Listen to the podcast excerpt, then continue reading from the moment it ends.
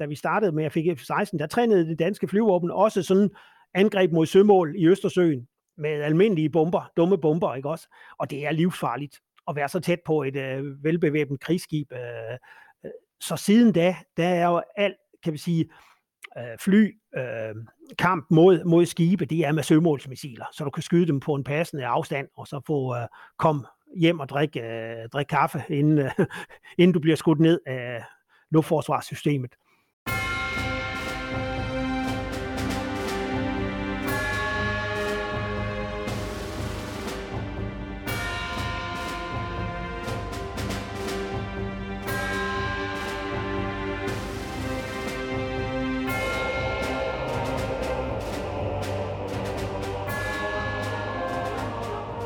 God dag og velkommen til Krigskunst podcast. Mit navn er Kasper Vester. Jeg er til daglig journalist på Olfi, og jeg producerer podcasten sammen med min medvært, militæranalytiker Anders Puk Nielsen.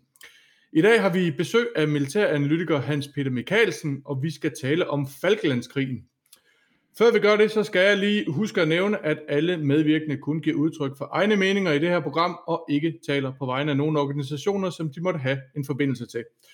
Det var en øh, kort ind den her gang, og med det ud af verden, Anders, så får du ordet. Ja, tak. Uh, ja, vi skal tale om Falklandskrigen. Det var på mange måder en bemærkelsesværdig krig. Det var en krig, som blev udkæmpet mellem Argentina og Storbritannien i foråret 1982, uh, øh, og vi optager den her podcast i anledning af, at det nu er 40 år siden. Dels så uh, var det jo bemærkelsesværdigt, det var en krig mellem et europæisk og et sydamerikansk land, det er ikke en øh, kombination, som man normalt forestiller sig. Og dels så øh, var det måske også den krig i moderne tid, som bedst kan karakteriseres som en, en maritim krig. Og øh, den blev også udkæmpet øh, på øh, Øh, med moderne våben, altså de, den slags våben, som vi bruger i dag på vores skibe og fly. Det vil sige, at man kan sige, at det var måske den første rigtige sådan, missilkrig. Og det gør Falklandskrigen spændende at beskæftige sig med, selv her 40 år efter, og det er netop, hvad vi skal gøre i denne udsendelse i samarbejde med Hans Peter Mikkelsen. Hans Peter Mikkelsen er pensioneret officer for flyvevåbnet, og i dag driver han en virksomhed som selvstændig forsvarsanalytiker og han er også en tilbagevendende gæst i programmet. Uh, sidst uh, Hans Peter var på besøg, så talte vi om missilets historie og betydning, og i den forbindelse så kom vi også kort forbi uh, Falklandskrigen, og det uh, førte til, at vi erkendte et behov for, at det var vi simpelthen nødt til at dedikere en hel udsendelse til.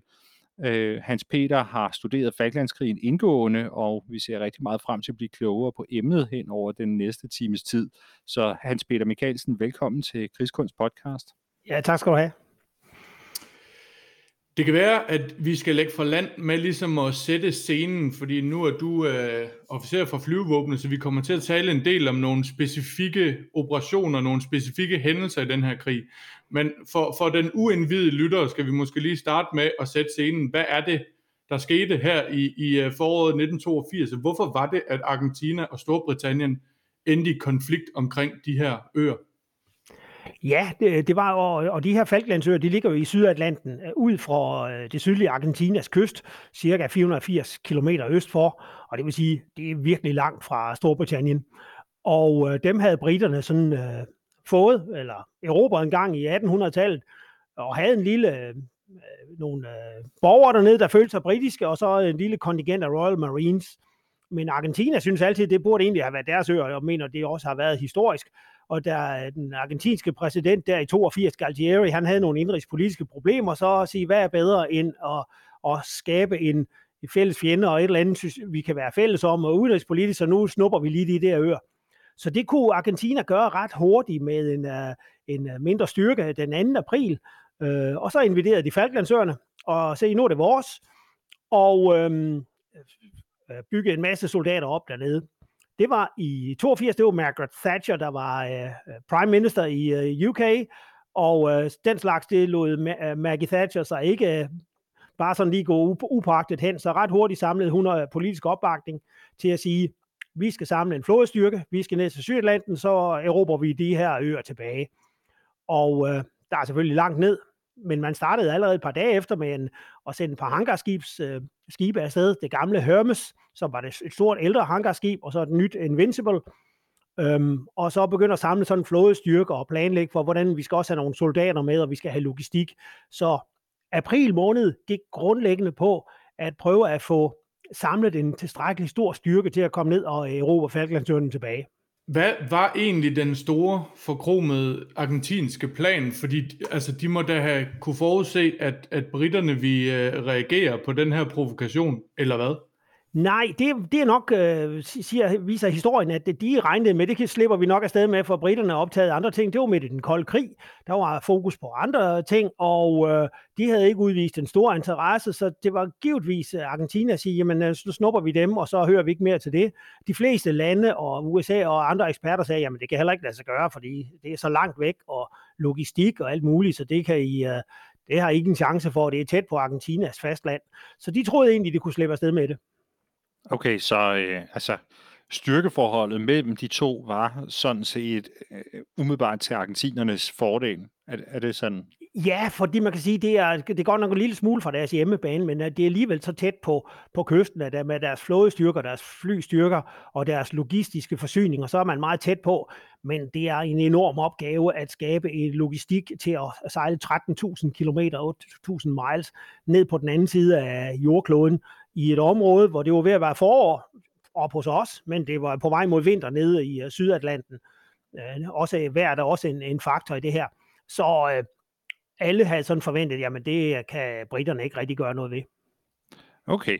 Øh, jamen så har, med, med, med det så har vi jo sådan fået sat scenen, kan, det, kan man sige, og så, så, så tænker jeg, at det måske er fint at komme til øh, nogle af de her konkrete episoder, der så foregik i løbet af krigen, altså øh, nogle af de slag, som var, og, og nogle af dem er jo nogle, man stadig taler om, og, og det her med, hvordan krigen ligesom forløb.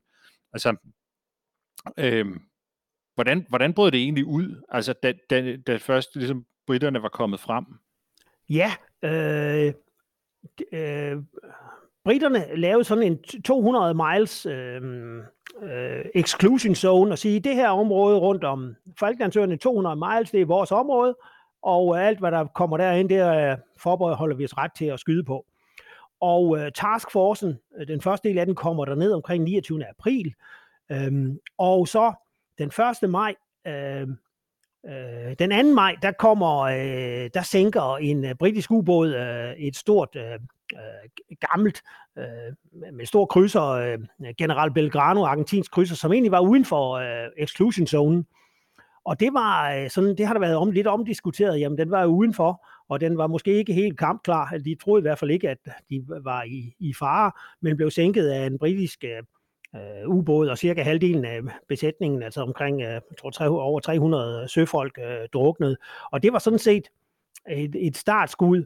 Øh, Øh, og det fik den konsekvens så, at Argentina holdt ligesom deres flåde inde, at nu skulle de ikke øh, ud og slås med britterne med deres flåde i hvert fald. Så, så det gav den effekt, at øh, så blev øh, den argentinske flåde ligesom holdt på, på afstand.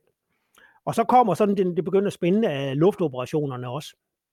Fordi øh, på den britiske flådestyrke med to hangarskibe, der var det jo Royal Navy, der var afsted med fly, altså Sea Harriers. De havde 20 fly i alt i alt, ikke vanvittigt meget til sådan en operation. Og Royal Air Force sad derhjemme allerede, da øh, konflikten øh, sejlede op og sige, hvad pokker skal vi gøre? Hvordan får vi en rolle her? Det man havde, det var et gammelt øh, bombefly fra øh, øh, slut 50'erne og start af 60'erne, Vulcan, som stadigvæk havde en, øh, en rolle i, men var sådan et par år før udfasning. Rigtig stor øh, bombefly, og vi kan sikkert, øh, man kan finde nogle billeder af det. Øh, virkelig spændende, og sige, jamen det her kan jo slet ikke række derned. Øh, så det, de gjorde med det her Volkan, det vil sige, at vi skal bruge noget lufttankning, jamen det har vi ikke trænet med de sidste øh, 10 år, godt og vel. Øh, så skulle de finde de her lufttankningssystemer, de var blevet demonteret, lå på en scrapyard på en Royal Air Force base, og så skulle de finde dem og sige, nu skal vi have monteret igen, og så skal vi finde ud af, hvordan vi kan lufttanke den her. Det fik man så trænet i løbet af april måned med sådan nogle Victor tankfly, som også kan tanke hinanden og dem fløj man alle sammen til Ascension Island. Det ligger sådan ud fra øh, Vestafrikas kyst, sådan cirka halvvejs dernede. Så der samlede man en styrke af de her Victor øh, tankfly, og så øh, nogle øh, Vulcan bombers med øh, øh, almindelige store 1000 punds bomber ombord. Og så trænede man og fik støtte fra amerikanerne med fuel og logistik og lignende. Og øh, så lavede man en operation, som er meget, kan vi sige, bemærkelsesværdig, for den længste nogensinde, øh, indtil man fik de her amerikanske B-2-fly, der kunne flyve hele jorden rundt næsten med lufttankning. Men indtil da var den længste bombeoperation nogensinde. Og, og det man gjorde var, at man, man havde de her Victor-tanker, og så, så man sendte mange af dem i luften, og så gav de fuel til hinanden, så du til sidst skubber din tankfly med din fuel øh, længst muligt frem, og hele tiden med mellemrum tanker de her bombefly, så du kunne få et fly helt ned til øh, Falkland, til den der Port Stanley base, som øh, var ude på øerne, og så smed han 21.000 punds bomber i sådan en øh, linje tværs over. Et af dem ramte i runwayen, de andre ramte ved siden af. Ikke nogen vanvittig stor taktisk succes, men altså alene det, man kunne, er, er bemærkelsesværdigt i sig selv. Men det fik så den konsekvens, at øh, argentinerne tænkte, øh, ja, okay, de kan ramme øh, Falklandsøerne, hvad med, kan de så også ramme Argentina? Så nu begyndte de at så holde nogle fly tilbage i Argentina, for ligesom at være ligesom safeguard sig selv. Øh, men den her øh, operation i sig selv er, er spændende, men den har ikke den store kan vi sige, taktiske betydning på i selve området, men alligevel sådan en symbolsk betydning for britterne. Det er også det med, at nu kan man slå tilbage, men også vise, at man kan altså ramme dem. Øh, så en, en øh, bemærkelsesværdig operation i sig selv. Hvad så man ellers ske i luften over de her øer? Altså du nævner, at britterne de kommer ned med 20 Sea Harriers. Hvad havde argentinerne ellers at flyve med, og hvordan forløb sådan øh, luftoperationerne derudover? Argentina havde godt over 100 fly på baser inde på fastlandet. De havde også nogle små nærstøttefly ude på Port Stanley, som er den base, der ligger ude på Falklandsøerne. Men det er sådan nogle tomotorede propelfly, de kunne bruge til close air support, som det hedder, til øh, at hjælpe de argentinske soldater. Men kampflyene, de skulle ind fra fastlandet øh, Øh, øh, Mirage, øh, jager, øh, Skyhawk øh, blandt andet, øh, bombefly. Og så havde de noget, som de lige havde fået op at køre. Det var nogle franske Super Étendard. Den har franskmændene indtil for ikke så lang, mange år siden også brugt på deres hangarskib. Og så har de fået de der nye franske Exocet-missiler. Så få dage efter det her, øh, at general Belgrano, det der argentinske skib, var sænket, og Volkan havde været nede og ramme Port Stanley den 4. maj, øh, så forsøger øh, Argentina at prøve, om de kan ramme øh, den her øh, øh, øh Car- øh, ja, carrier, man kan kalde det en carrier battle group, det kalder vi det nu om dagen, ikke? også to hangarskibe og en række støtteskibe, hvor de her øh, støtteskibe, øh, britterne havde ikke noget luftborn overvågning, så de var afhængige af de radar, der var på skibene. Og det ved enhver jo, jorden er rundt, så der er begrænset, hvor, lang tid du kan, hvor langt du kan se væk fra dine skibe. Så de lader simpelthen nogle fregatter og destroyer ud, sådan, som en screen ud foran den her hangarskib og støttegruppe. Og der kommer øh, Argentina sådan en super intendar, den kommer op, flyver lavt. De har en nogenlunde idé om, hvor de her skibe er henne, så popper den lige op, og så øh, får målfatning og øh, fodrer missilet med de her ting, og så skyder missilet, og så ned, og så vender retur. Og øh, øh, de britiske skibe havde sådan noget ESM-udstyr, der har de fleste skibe, altså en antenne, der kan modtage radiosignaler, så man får øh, kan se, hov, der er en radar eller på det her frekvens, der, øh, og det her, det er sådan en super, sådan der, og de har sådan nogen, så dem skal vi lige være opmærksom på. Men Sheffield var i gang med noget at bruge, de havde noget nyt satellitkommunikationsudstyr, som de skulle tale med hjem med, og det blonkede det her øh, system, så de opdagede ikke noget som helst. Der var et af de andre skibe, der opdagede, at der var noget på vej, men de nåede ikke at give en advarsel. Så, så Sheffield blev ramt af to øh, Exocet-missiler, og der udbrød så meget brand ombord, at til sidst så øh, øh, synker de skibet, og den resterende del af besætningen måtte øh, forlade det. Så det var sådan første eksempel på de her sømålsmissiler, og hvad de kan gøre af skade på sådan en, øh, en krigsskueplads. Det var det her Exocet, der ramte øh, øh fregatten Sheffield. Hvad, nu nævner du nogle forskellige flytyper, og det er jo ikke sikkert, at alle, der sidder og lytter med her, kender til dem. Altså, vi har de her Sea Harry, så har øh, argentinerne nogle Mirage, Skyhawk, siger du, Super Intendar. Hvad, hvad er det for nogle fly i forhold til dem, britterne har, og, og hvor moderne fly øh, lå de og fløj med? Ja, det var vel fly, der var sådan typisk øhm, øh, 70'er øh, teknologi generation, altså ikke gamle fly, øh, vi er på det tidspunkt 82, jeg var selv konstabel på flyvestation Skrydstrup, vi har lige fået F-16, som var det nye øh, fly, der havde en radar ombord, og det havde Sea Harrier, det var en, en via udvikling af Harrier, dem der kender lidt til fly ved Harrier, den kan starte og lande øh, lodret, men normalt så starter du i hvert fald i britterne sådan en ski jump, altså du har lidt tilløb, fordi øh, du kan ikke starte øh, lodret med øh, fuld øh, fuel og fuld øh, bombelast, så kan du så lande, når du har brugt din brændstof og smidt din bomber, så kan du så lande lodret inde på skibet. Øh, så de har fået en radar ombord, så, så det var glimrende, så der var en moderne, altså med radarmæssigt næsten ligesom vores F-16. Det havde Øh, argentinerne ikke, men det var sådan mere klassiske bomber og jagerfly øh, til øh, brug om dagen. Og, øh, og det, de havde øh, ombord på de her det fly, det var jo øh, primært almindelige, øh, almindelige bomber.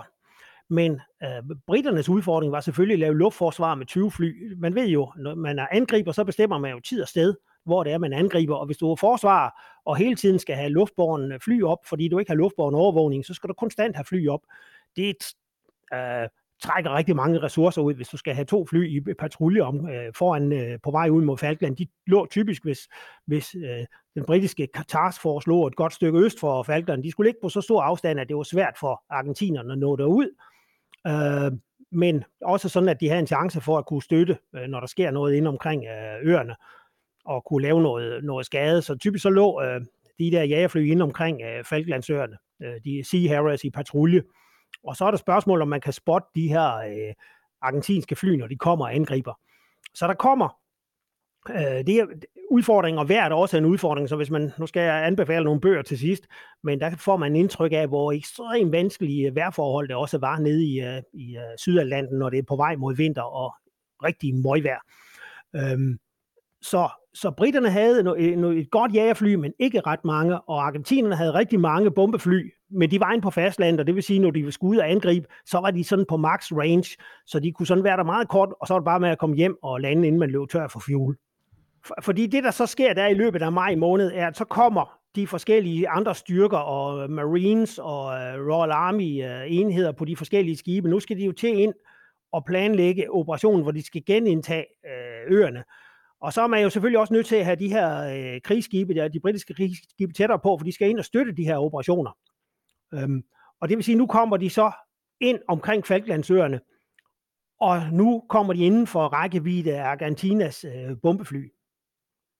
Og det er jo så der, at den rigtige kamp, den, den starter, hvor øh, Argentina, de flyver faktisk ind over, øh, de argentinske fly ind over Falklandsøerne og gemmer sig i det terræn, der ligger bagved, øh, når man kommer ind, for ellers over havet det er svært at finde noget at gemme sig bagved.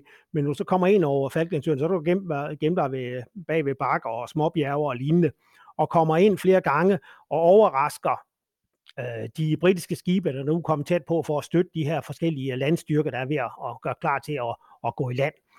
Og der sker der det, en del, en del af britiske skibe bliver faktisk ramt af argentinske bomber.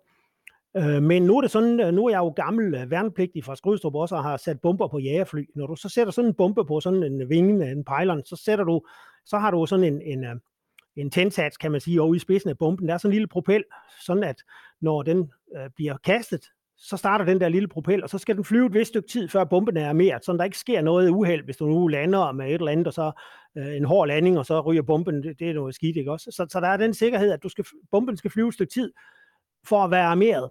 Og der kom de så tæt på argentinerne og kastede den med så lav højde og så tæt på skibene, at nogle gange så gik der simpelthen en, sådan en 500 punds bombe, 250 kilo sprængstof, altså cirka vejer den, ind igennem den ene side af skibssiden og ud af den anden, altså lave et hul i begge sider, indgangshul, udgangshul, uden at eksplodere. Så en del af de her øh, britiske skibe, de kommer altså med, med, så gælder det om at ikke stå i vejen, selvfølgelig, når der kommer sådan en bombe flyvende, øh, øh, uden at eksplodere. Det var selvfølgelig et held, fordi, øh, men, det, men det var også en del, der eksploderede, og nogen blev så hængende inde i skibet, og så skulle der sådan en bombe, øh, bomb disposal crew til at øh, desarmere den, og der var under, under det ene episode, der var der et øh, øh, skib, der hed Arden, som sprang i luften, og inklusive de her bomb disposal folk, der, der var der.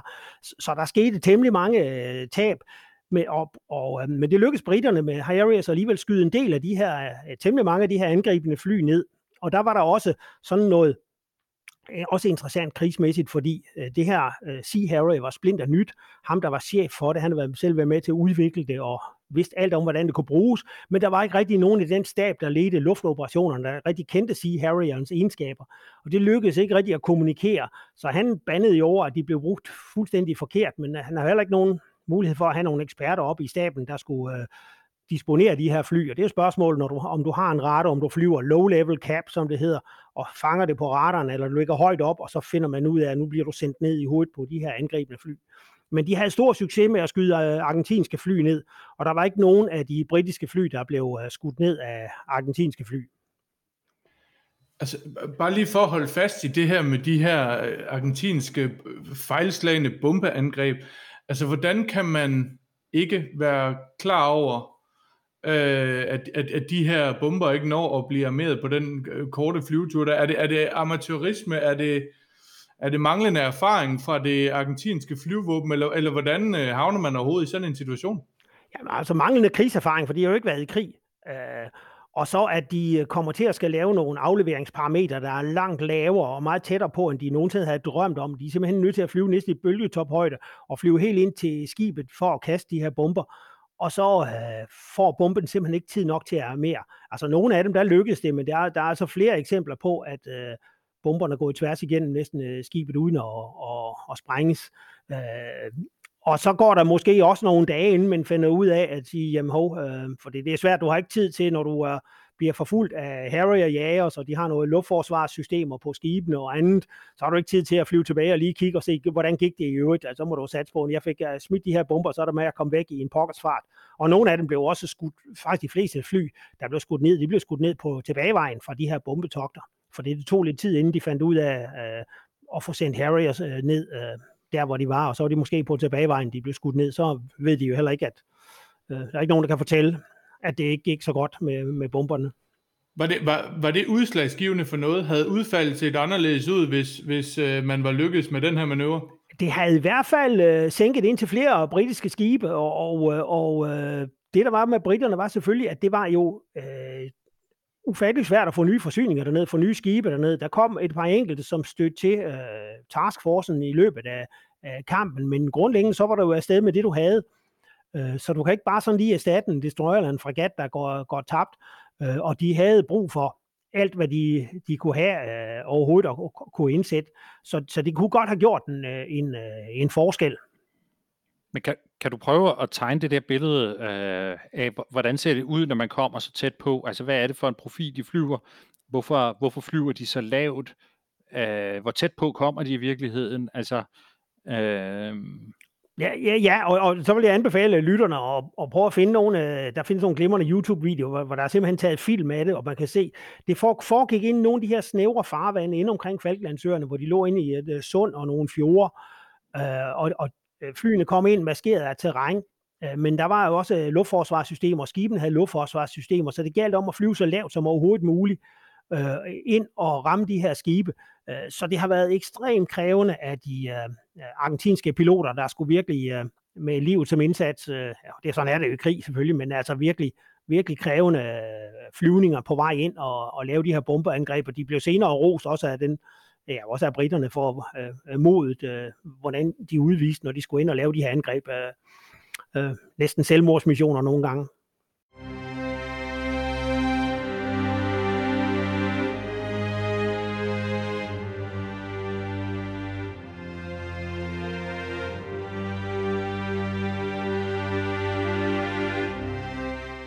Hvor, hvor mange, øh, hvor, hvor store tab var der egentlig? Altså, øh, og, grund, og grunden til, til at spørge, det er fordi, altså, jeg husker Sheffield, ikke? Altså, ja. alle, jeg skal sige, det, det er ligesom den, som de fleste kan huske, så øh, general Belgrano på argentinernes side, ikke? Men altså, i virkeligheden, så mistede de jo temmelig meget, ikke? Ja, altså, altså øh, britterne mistede fire øh, destroyer skråstreget fregatter, lidt afhængig af, hvad, hvad karakter, men der, vi taler jo om krigsskibe, der er cirka på størrelse minimum med de danske fregatter.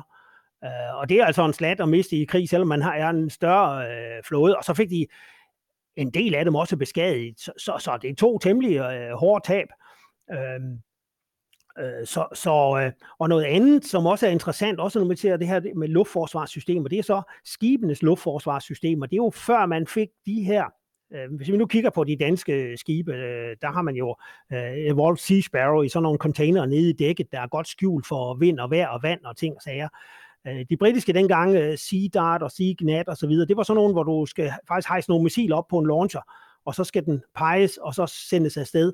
Og der viste sig, at det her øh, rigtig elendige vejr, man havde i Sydatlanten, og lang tid til søs, det gjorde så, at flere, der var malfunctions, altså øh, fejl på en lang række af de her øh, missilsystemer. Så flere gange, hvor man egentlig, hvor de havde gode skudmuligheder for at øh, nedskyde nogle af de her øh, argentinske fly, så virkede deres øh, skibenes luftforsvarssystemer ikke. Så der var egentlig ret stor fejlrate på det, øh, det luftforsvarssystemer, øh, som, som skibene havde. Det er også ganske interessant at, at se, hvordan det, er, det kan godt være, at det virker fint sådan under fine forhold, men når du så kommer ned under virkelig grimme forhold, øh, så øh, er det ikke sikkert, at det her øh, højteknologi det er, er lige så godt. Så det er godt at få det prøvet af i øh, realistiske forhold. Har man, har man lært andet på sådan et mere generelt plan om, hvordan man, man øh, altså meget bekendt er det her det sidste sådan øh, konventionelle søkrigsslag, eller hvad skal man sige, med, med flyangreb mod skibe og sådan noget, ret mig endelig, hvis jeg tager fejl. Men, men har, man, har man taget noget, nogen lære med videre fra de her, både sådan i forhold til, hvordan man forsvarer et skib, men også hvordan man mest effektivt angriber et, så man måske kan se i den måde, man, man uddanner besætninger og piloter for den sags skyld i dag? I hvert fald den britiske primære lessons learned, det var luftborgen overvågning. Så ret hurtigt efter Falklandskrigen, så er udstyret med sådan nogle Sea King helikopter, den samme helikoptertype, som vi havde før vi fik Merlin i, uh, i flyvåbnet, altså den gamle redningshelikopter, sådan med sådan en, en slags uh, radar, man kunne hejse ned under flyet, og så bruge som uh, en uh, helikopter, airborne uh, early warning, så man kunne skabe sig et luftbillede rundt omkring uh, flådestyrken. Det indførte man ret hurtigt efter efter Falklandskrigen, for det, det erkendte man, at det er simpelthen livsnødvendigt, at man har en luftborgen varslings. Øh, det, har, det bruger alle andre øh, lande, altså franskmænd øh, med deres hangarskib, de har Hawkeye, det amerikanske Hawkeye, og amerikanerne har selvfølgelig selv i flåden. Så alle andre har sådan en luftborgen øh, varslingsenhed, øh, så det var nok den primære lessons learned. Ellers kan man så sige, at sømålsmissil blev introduceret, og det betyder jo også, jeg kan huske fra, da vi startede med at fik F-16, der trænede det danske flyvåben også sådan angreb mod sømål i Østersøen med almindelige bomber, dumme bomber, ikke også? Og det er livsfarligt at være så tæt på et øh, velbevæbnet krigsskib. Øh, øh, så siden da, der er jo alt, kan vi sige, øh, fly, øh, kamp mod, mod skibe, det er med sømålsmissiler, så du kan skyde dem på en passende afstand, og så få øh, kom hjem og drikke, øh, drik kaffe, inden, øh, inden du bliver skudt ned af luftforsvarssystemet så, så det er i hvert fald nogle af de ting, der, der er set som udviklingen her fra Falklandskrigen. Et andet øh, interessant er jo, at, at øh, logistik og øh, forsyning, specielt til, til, fordi hele, altså flåden og flyvåben kunne jo skabe forudsætningerne for generobring. De kan jo ikke øh, generobre øh, Falklandsøerne. Så derfor var der jo masser af Royal Marines og landstyrker og landgangsbåde og fartøjer, og, og det var jo så den, den store, kan vi sige, øh, hurdle, det var at få øh, sat dem i land ind på Falklandsøerne, indtil de her øh, cirka 10.000 øh, argentinske soldater, hvor mange var spritnye unge værnepligtige, som man kan sige øh, var måske øh, ikke de, de, altså selvfølgelig slet ikke kampbande eller noget som helst, der var sat, sat på en Urias post, men der skulle alligevel meget til. Så, og forsyningen af dem og logistikken er også et, øh, et øh, kapitel for sig selv. Så man havde sådan nogle store, man havde sådan nogle store, faktisk øh, hvad sådan, øh, krydstogtskibe til bare at fragte soldater, og så havde man nogle store fragtskibe til at fragte ekstra øh, Harrier-fly og helikopter og alt muligt andet. Og et af de her øh, store øh, forsyningsskibe, der, skulle, der kom med nye Harrier, de har lige fået læsset de her Harrier af, da der kom et, øh, et argentinsk luftangreb. Og det blev altså også ramt af Exocet-missiler, og øh, øh, brændte øh, sammen med en masse af de helikopter, de skulle have brugt, og masser af andre forsyninger, som de her herrestyrker skulle have brugt. Så de, øh, de fik reddet en af de der store Chinook-helikopter, sådan to rotors, øh, der virkelig er heavy lift. Men resten, de gik til, og en masse af de andre helikopter. Så lige pludselig, da det, de havde planlagt, og skulle bruge til at, at, at få de her landstyrker frem til en kampposition til at generobre, de helikopter havde de slet ikke. Øh, så det betød næsten, at de måtte gå hele vejen. Altså, så det gjorde øh, vilkårene for landstyrkerne også virkelig, øh, virkelig barske. Øh, også stadigvæk, vi er på vej ind i en vinter, altså i, øh, i Sydatlanten. Øh, forholdsvis øh, gustende vejrforhold. Så det var nogle af, af de ting, der også... Der, tingene går aldrig som planlagt i krig. Det ved man, det kan russerne også tale med om i øjeblikket. Jeg synes også at huske, øh, altså, øh, sådan noget som brandbekæmpelse og sådan noget, ikke? Altså det, det synes jeg da, jeg kan huske øh, fra, fra søværnet, at øh, altså rigtig meget af det, man bruger i dag på, på vores skibe, det er, noget, det er jo noget, der er lært på den hårde måde ikke? I, ja. i den her krig. Ja, i, i høj grad. Øh, der, det der Flag Officer Sea Training, hvor søværens skibe kom over og træner, det var i høj grad noget, Royal Navy, de fik meget ekstra fokus på ved at få ramt, så mange skibe ramt med bomber, eksplosioner og brand, at øh, det virkelig blev øh, bevidst for de helt afgørende, at sådan en besætning kan håndtere alle, alle former for havaribekæmpelse. Øh, så det er jo noget, man øh, lært på den øh, hårde måde. Øh, så kommer jeg i tanker om en anden ting, vi også øh, er værd at nævne, som også har en lille dansk øh, øh, vinkel, og det er jo øh, de her øh, Sea Harriers, deres luftforsvar, de fik nemlig i al hemmelighed de mest moderne af de her øh, Sidewinder-missiler, vi kender, øh, AM-9, den der hedder Lima-modellen, og det er sådan en model, vi havde i flyvåbnet også, øh, og har stadigvæk, bare en lidt nyere udgave. Og de missiler, som amerikanerne gav dem i hemmelighed, det var faktisk nogen, som øh, var beregnet skulle til Danmark til vores nye F-16-fly. Øh, og dem, øh, de havde den store forskel, at de kunne skydes på forfra og fra siden, hvor de fleste af de gamle Sidewinder, som er sådan varmesøgende, de skulle, der skulle du næsten om bagved og sådan have, så den kunne få lås på varmekilden, altså i udstødningen. Og det gjorde en kæmpe forskel for, øh, øh, for øh, Sea Harrier-styrken, at de havde nogle moderne missiler, så de øh, og har givetvis været med til at sørge for at nedslide den øh, argentinske øh, øh flyvåbens kampevne.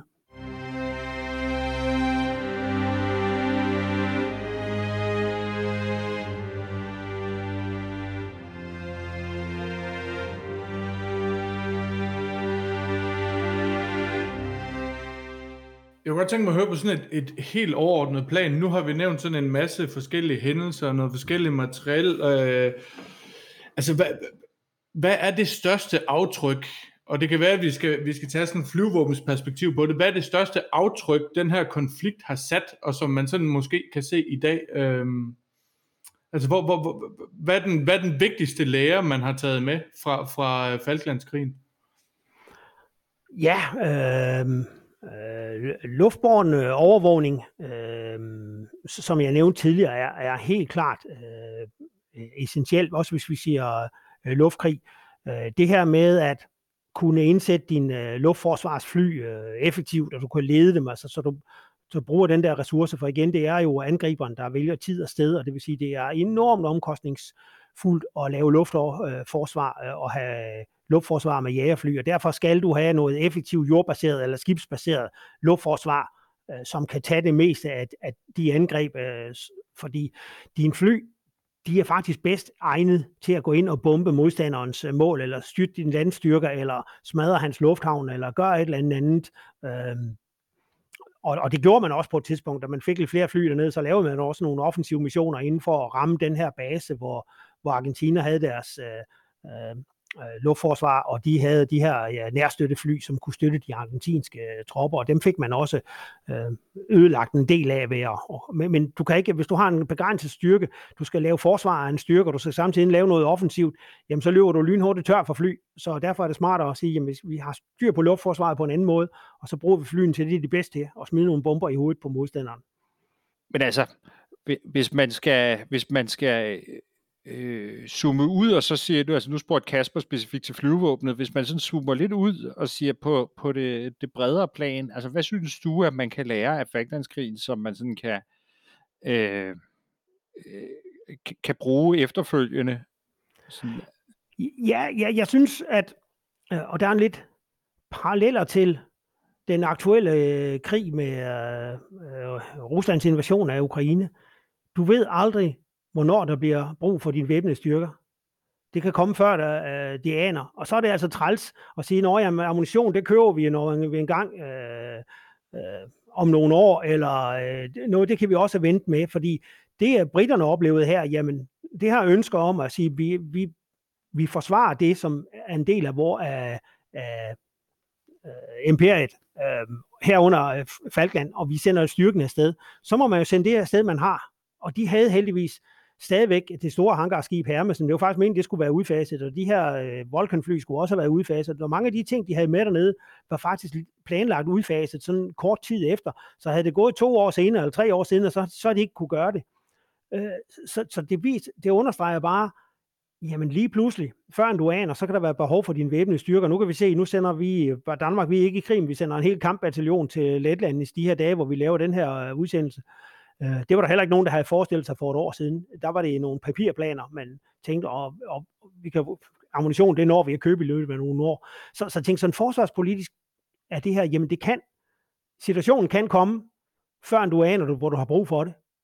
Så skal du også have øh, veludrustede, veltrænede styrker, der er klar, hvis du vil understøtte dine politiske målsætninger med dine militære midler. Der kunne man så måske være lidt, lidt øh, fræk og sige, at det, det har vi så til synligheden måske ikke rigtig lært her i Danmark. Ja, ja, det mener jeg roligt med roligt man kan, og man kan se, det her var, og det var jo tilbage i den kolde krig, det her foregik, og det var et andet fokus, man havde, det var jo Sovjetunionen og NATO og de her ting, øh, og lige pludselig var der behov for noget andet.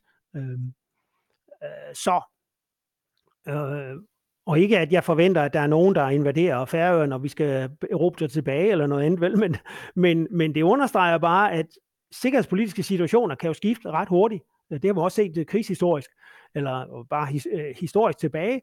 Og så er det øh, godt gammeldags træls, hvis du ikke har nogle øh, militære styrker, der er i stand til at gøre noget ved den situation, du, øh, du står i. Men der er også en eller anden interessant pointe i at sige, at man kan faktisk ret meget, hvis man øh, sætter sig for det. Ikke? Altså britterne, der i virkeligheden mod øh, mange odds jo øh, laver sådan en deployering 13.000 km, eller hvad det var, du sagde, ikke? Og, ja. og, og så øh, rent faktisk gennemfører nogle rigtig, rigtig imponerende militære operationer. Jamen, helt, helt klart, ikke også, at der kommer den der, og det, hvis igen for at tage en, en, en nutidig sammenligning, så kan man jo se noget på den ukrainske kampvilje i forhold til den russiske. Altså, hvis, hvis du har viljen, øh, så kan det godt være, at din evne mangler en lille smule, men altså, du kan kompensere meget for lidt tab i evne ved, ved, ved at, at, at, have ekstra kampvilje og, øh, og virkelig gøre dit yderste for at opnå det mål, som du har sat dig. Og så nogle gange er det jo også sådan, nogle gange er det også lidt med held, og det hvis man læser nogle af de bøger og beretninger, så siger man, ting kunne have gået en anden vej, og der er måske små marginaler, men det er bare sådan i krig nogle gange, at det er ofte, at, at held belønner den modige, den dristige. Det er, der jo, det er jo søværende især gode til, at, at man skal ind til at, at føre sit skib med fornøden dristighed. Ikke? Også, altså, det, det er jo, at, at det, er, det viser krigshistorien jo, at det er dem, der er dristige og modige og, og, og udnytter øh, momentet, der ofte bliver belønnet. Nu, nu nævner I det her med kampvilje. Altså, øh, der er ingen tvivl om, at i, i Argentina, der var det her, blev, blev det jo gjort til en fortælling om, om national stolthed, om en uretfærdighed, man skulle rette op på ved at, ved at tage de her øer. Hvordan øh, kommunikerede man om det her i Storbritannien og, og til de britiske soldater, man sendte afsted? Altså, hvordan overbeviste man dem om, at, at det her det var et, et eller andet offer værd? Øh, så øh, 13.000 kilometer væk fra, fra Storbritannien?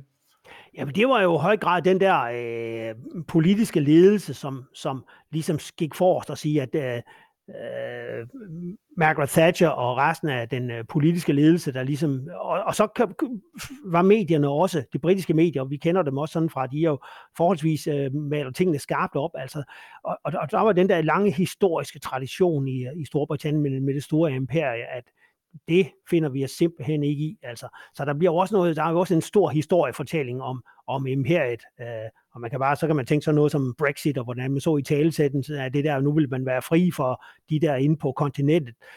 Så det falder også lidt ind i den der britiske fortælling, men altså, der virkelig, der samlede man opbakning øh, øh i for, be, befolkningen, og det betyder ufattelig meget også for de øh, soldater jo, at man kan se, at man kæmper for en sag, som er vigtig. Øh, fordi du skal helst, hvis du Øh, og det ved man jo, hvis man har været soldat og, og har skrevet sin sidste vilje, og ligesom forholdt sig til, at man jo ikke er, bliver på jorden i evig tid, og man er ikke udødelig, at så skal der helst være et eller andet, øh, man sige, jamen det er også værd at dø for. Øh, og, og, så det skal være værd, være værd at sætte livet på spil for. Så er der vel også et eller andet i, at øh, altså, dem, der boede på Falklandsøerne, er jo altså virkelig britiske. Ja. Uh, det, det, taler britisk, de er på alle måder sådan ja. super, super britiske, og var jo også gode til at, hvad skal man sige, tale deres sag og komme i medierne og sådan noget. Ikke? Ja. Altså, så det viser jo allerede også dengang, at øh, en god informationskampagne jo også kan være med til at, at bygge moralen op. Ikke? Altså. I høj grad, så kan vi igen lave en sammenligning med, hvordan Ukraine har, har kørt den informationskampagne og har fået hele det meste af verden på deres side. Ikke? Ikke sandt? Så der er igen nogle, nogle interessante paralleller til noget aktuelt. Hvis man nu gerne vil vide mere, Hans Peter, om, øh, om Falklandskrigen, så øh, jeg ved, at du har, du, du har lovet at øh, komme med nogle... Øh... Ja, nogle og nu laver vi en podcast, men vi har også en lille videoudgave på, så bag ved min bogreol, og også de gange, man har set mig på TV2 News, og nu kan det godt være svært at se, så har jeg i hvert fald seks bøger, som jeg vil anbefale. Så dem tager jeg lige ned. Og, og dem har jeg selv købt på Imperial War Museum i uh, London, og øh, de laver faktisk en særudstilling om Falklandskrigen, har jeg lige læst. Så hvis man nu kommer til London, jeg ved ikke, om jeg kommer over i år, men så skulle, jeg, så skulle man næsten ind og se den. Den ultimative, og øh, det er Sandy Woodward, admiralen, der var styrkechef. Øh, den hedder 100 Days. Jeg vil sige, den bør være pligtlæsning for enhver officer.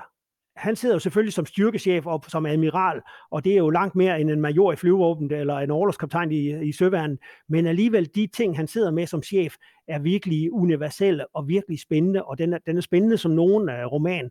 Uh, så den, den, det er min varmeste anbefaling. Så findes der en, hvis man skal have det der store overblik, uh, The Battle, Battle for the Falklands af Max Hastings og Simon Jenkins, der har du så den, den sådan mere krigshistoriske redegørelse fra hele, og alle øh, oplysninger, du skal bruge om skibstyper og øh, det ene og det andet. Så det er der, hvor man får det der øh, gennemgående indblik i, hvad var det, der gik ud på. Så findes der en anden en, som, som er lidt i samme, som supplerer hinanden godt. Den hedder Forgotten Voices of the Falklands.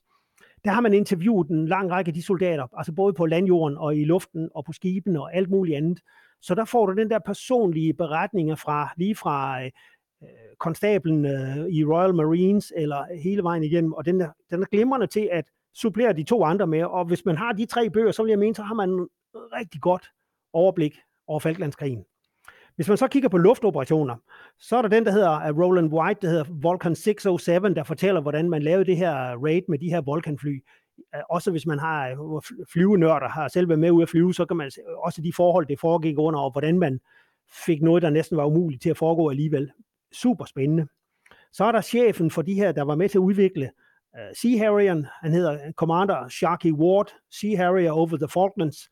Han var med, sad i MOD, da de udviklede Sea Harrier og blev chef for den første øh, enhed, der skulle uh, indfase den. Virkelig spændende, og så trænede hans piloter på vej ned, mens de deployerede, uh, så de kunne indsætte dem.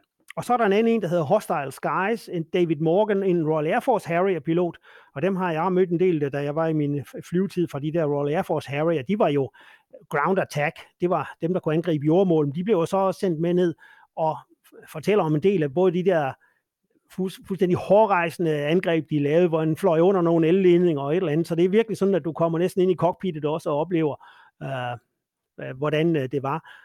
Øh, så med, med sådan en lille udvalg, og, og der er desværre ikke noget for det med øh, landjorden, for der er rigtig mange gode bøger, har jeg hørt om, øh, som man kan dykke ned i. Men jeg har købt mine på, da jeg var på besøg på Imperial War Museum, øh, og i dag kan du købe dem overalt på nettet. Og en af de gode ting er, at nogle af dem er skrevet så nogle år efter, men jeg så er der kommet reviderede versioner, hvor de så efter at have læst de andres bøger, kan kommentere nogle af de andre til observationer, så man begynder sådan at skabe det der billede af, hvad var det egentlig, det skete, og hvorfor synes den ene, at den anden var en idiot, og sådan nogle ting. Det er ganske spændende læsning. Jeg kan måske også tilføje, og det var faktisk et tip for dig selv, HP, at, at Imperial War Museum laver jo også nogle ganske informative øh, videoer, øh, som de faktisk er ved at udgive, øh, mens vi optager her, altså i april og, og starten af maj 2022. Så hvis man er til det, hvis ikke letbenet, så i hvert fald måske mere, mere let fordøjeligt, så er der altså også videoer samme sted fra, som man kan se. Ja, og jeg var inde og se øh, på, øh, de ligger på uh, Imperial War Museums hjemmeside, så kan man lige google, og så, kan man, så er der en hel uh, afdeling om Falklands netop fordi det er 40 år siden. Så jeg synes absolut, kan anbefale, det, det er en konflikt, som med, om er, man er eller har været soldat på den ene eller anden niveau, men og har militær interesse, så er den værd at dykke ned i virkelig mange spændende ting og lærerige ting. Jeg tror, det øh, bringer os til vejs ende i denne udgave af Krigskunst podcast. Hans Peter Mikkelsen, tak fordi du ville være med. Det var så lidt. En fornøjelse. Og til, det er vi glade for at høre. Det er den er helt på vores side, tror jeg. Men øh, til lytterne, hvis øh, I ikke allerede abonnerer på Krigskunst podcast, så kan I gøre det ved at gå ind på krigskunst.dk, og så kan I finde et link, som passer til lige præcis jeres foretrukne podcast afspiller. Vi udkommer øh, cirka en gang om måneden, og hver gang så er det med en ny samtale om et øh, aktuelt militært emne. På genhør.